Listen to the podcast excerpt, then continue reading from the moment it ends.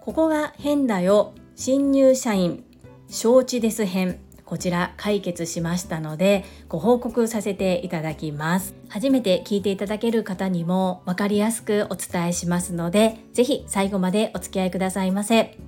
このチャンネルはボイシーパーソナリティを目指すアラフォージュリが家事育児仕事を通じての気づき工夫体験談をお届けしています。さて皆様いかがお過ごしでしょうか？本日も本題に入る前にお知らせを一つさせてください。先日兵庫県西宮市にお越しいただき講演をしてくださった株式会社新規開拓代表取締役社長朝倉千恵子先生と開運マスター桜庭つゆき先生のコラボ講演会が開催されます。名古屋開催となっておりまして8月6日日曜日女性検定で13時30分から16時30分まで行われます。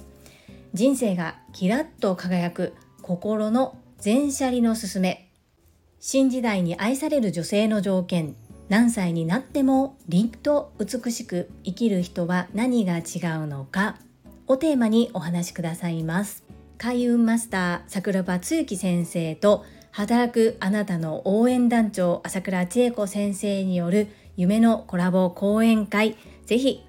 足をお運びください。詳細は概要欄にリンクを貼らせていただきます。少しでも気になった方はぜひポチッと見てみてください。どうぞよろしくお願いいたします。そんなこんなで本日のテーマ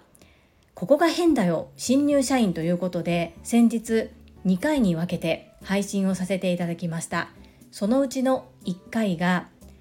この春に新入社員として入社してきた方が承知ですという言葉を使ってしまっています。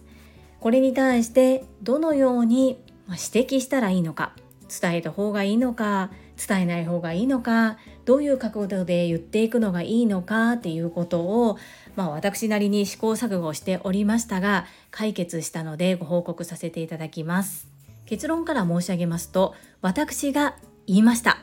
でその私が言うに至った部分っていうところを2つに分けてお話をさせていただきます。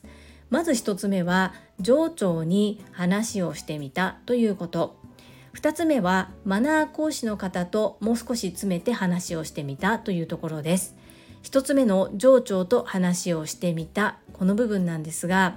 承知ですっていう言葉をよく使っていたのは直属の上司。なのでこの直属の上司に直接言うのはちょっとなんとなく言いづらくてですね。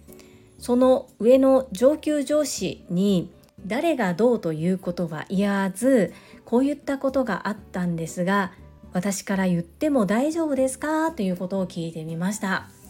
そしたらものすごく笑っておられましてで、まあ、やっぱりねいろいろと立場があるのですが言ってもいいと思うよという感じでしか返事をいただけなかったんですね。で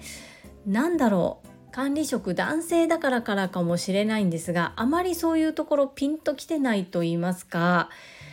重く受け止めてないような感じがしていましてあ分かりましたぐらいでとどめていました。で2つ目のマナー講師の方に相談です。私の勤める会社では新入社員や関連会社に向けてマナーを教えるそんな舞台があります。たまたま前の職場で少しかぶったことがある方がそのマナー講師としてお仕事をされていて同じフロアにいらっしゃるので相談をしてみたんです。そうするとやっぱりおかしいです。使わない方がいいですっていうような回答でした。ではどのように伝えようかというところであと私の中で迷ったんですけれどもたまたまその新入社員の方と2人になる時間がありました。その2人になる前にちょうど私が1点お願いしたいことがあって業務をお願いしたところ承知ですっていう返答が返ってきたのであここ言うタイミングだなというふうに思いましてその言葉を発した時には両サイドに上長や教育主任の方がいらっしゃったのでなかなかこう私の立場としては言うことができず迷ってはいたんですけれどもたまたま本当に2人になるタイミングがあったのでもうここで言うしかないと思って思い切って話しかけました。まるさんちょっと耳の痛いお話になるかもしれないんですがお伝えしてもよろしいでしょうか？というふうにお伝えすると少しびっくりした顔をされてましたがはいお願いしますと言ってくれました。そこでこの一連の話を伝えました。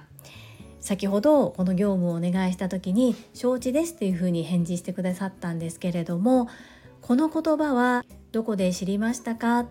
私27年ほどお勤めしておりますがあまり周りで使っているシーンを聞いたことがなくて私自身も使いませんし周りで使ってる方っていうのもあまり見たことがないんです。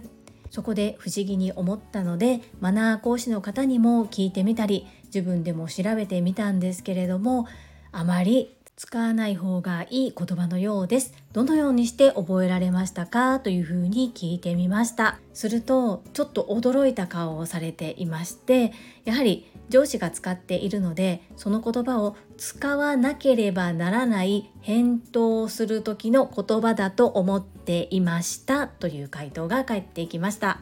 あちゃーと思いましたけれどもあそうだったんですねそして使わない方が良い理由とその代わりに使った方がいい言葉。そして今後私がそういうことに気づいた時にお伝えしてもいいのかどうかというところを聞いてみました。すると驚いた返事が返ってきましたね。とそういったことを教えてもらえないので困っていると。なので教えていただきたいですという言葉が返ってきました。これが本心なのかどうなのかは分かりませんが私は本心と受け止めています。そしてこの言葉を聞いた時にキングコング西野昭弘さんの顔が浮かんだんですね。周りの方々がなかなかこう仕事そしてマナーのこといろんなことを教えてくれないからという理由で新入社員の方々が職場を離れていくということをよく耳にされるそうです。言い方伝え方っていうのは考えつつもおかしいと思ったことはやっぱり素直に伝えるべきだなと改めて感じました。そして私の肌感感覚だけではなくもう一度しっかりと調べ直して正しいことを知ってその上できちんとしたことをちゃんと伝えられる人になろう。そのように思わせていただきました。本当にこの新入社員の方から学ばせていただくことがものすごく多いなというふうに思います。私の大好きな朝倉千恵子先生がよく子育ては最高の親育てというふうにおっしゃっていますが教育も同じです。職場でも同じですというふうによく聞いていますけれどもそれをなんとなく実体験したなというふうに思っています。あまり関わることがない方でしたので4月入社されてもう4ヶ月ということなんですがまだまだ今からでも修正が間に合うと思いますので今後とも彼女の言っていることを信じて何か気づいたことがあればしっかりと伝えていくように努力してまいります。皆様の参考になれば幸いです。この配信が良かったなと思ってくださった方はいいねを継続して聞いてみたいと思っていただけた方はチャンネル登録をよろしくお願いいたしますまた皆様からいただけるコメントが私にとって宝物ですとっても嬉しいですとっても励みになっておりますコメントをいただけたり、各種 SNS で拡散いただけると私とっても喜びます。どうぞよろしくお願いいたします。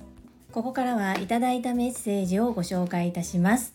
第705回成長10ヶ月ぶりに自撮り動画を撮影したらこちらにお寄せいただいたメッセージです。ゆふこれたかさんのメッセージに対しての泉さんからコメントをいただいております。これたかの絵、これたかのの解説は間違いないね。やしゃぐれた宝生舞 めちゃくちゃ懐かしい確かに想像したら否めない笑いごめんやでジュリアーノいつみーなメッセージありがとうございますそうなんですよ。これタカーノの解説というかご指摘ですね。本当に間違いないんです。そして朝倉千恵子先生もよくおっしゃっていますが言いにくいことを率直におっしゃってくださる方やっぱり少ないんですよね。なので本当に貴重な意見をいつもドストライクな感じでいただいております。泉なこれたかのメッセージありがとうございます。続きまして第706回教育自分で決めることの大切さと褒めることの重要性。こちらにお寄せいただいたメッセージです。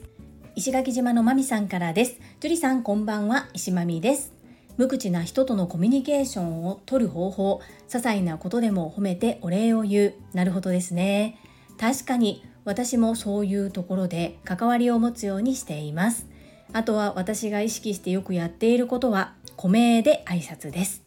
たかが名前ですが自分も自分の上のスーパー雲の上の上司に名前を言われて挨拶されたらめっちゃ嬉しいからです。マミピーメッセージありがとうございます。最後なんだか関西弁になっちゃったんですけれどもやっぱりマミピもそうされてるんですね。そしてこの無口な方とのコミュニケーションをとる方法で些細なことでも褒めてお礼を言うを続けているとなんとなんとここ23日はですね相手の方からいろいろと報告をしてくださるようになったんですね。これはすごい変化だなと思ってめちゃくちゃ嬉しいです。そして確かにスーパー雲の上の方に名前を言われたら本当にやっぱり嬉しいですね。わーマミピいつもいつも素敵なメッセージありがとうございます。続きまして ST のまみさんからです。樹里さんこんにちは。教育に関して自分で決める褒めるは大切さ。個人的に残された時間があと少ししかないと思うと伝えたいことが多く逆にモヤモヤして放置プレイになりがちでした。上司に許可をもらい業務内にもっと積極的に関われる時間を作りましたので後輩育成に残りの時間を全力で使っていきます。西宮の講演会は感動しすぎて言語化がなかなかうまくできません。男性陣の分かりやすい配信にそうそうと思いながら感動が蘇ってきておりました。最後さらっと越後屋さんにスタイフ配信を進めていた樹里さんさすがです。ST まみまみメッセージありがとうございます。あそうですよね。引き継ぎ残された時間が少し。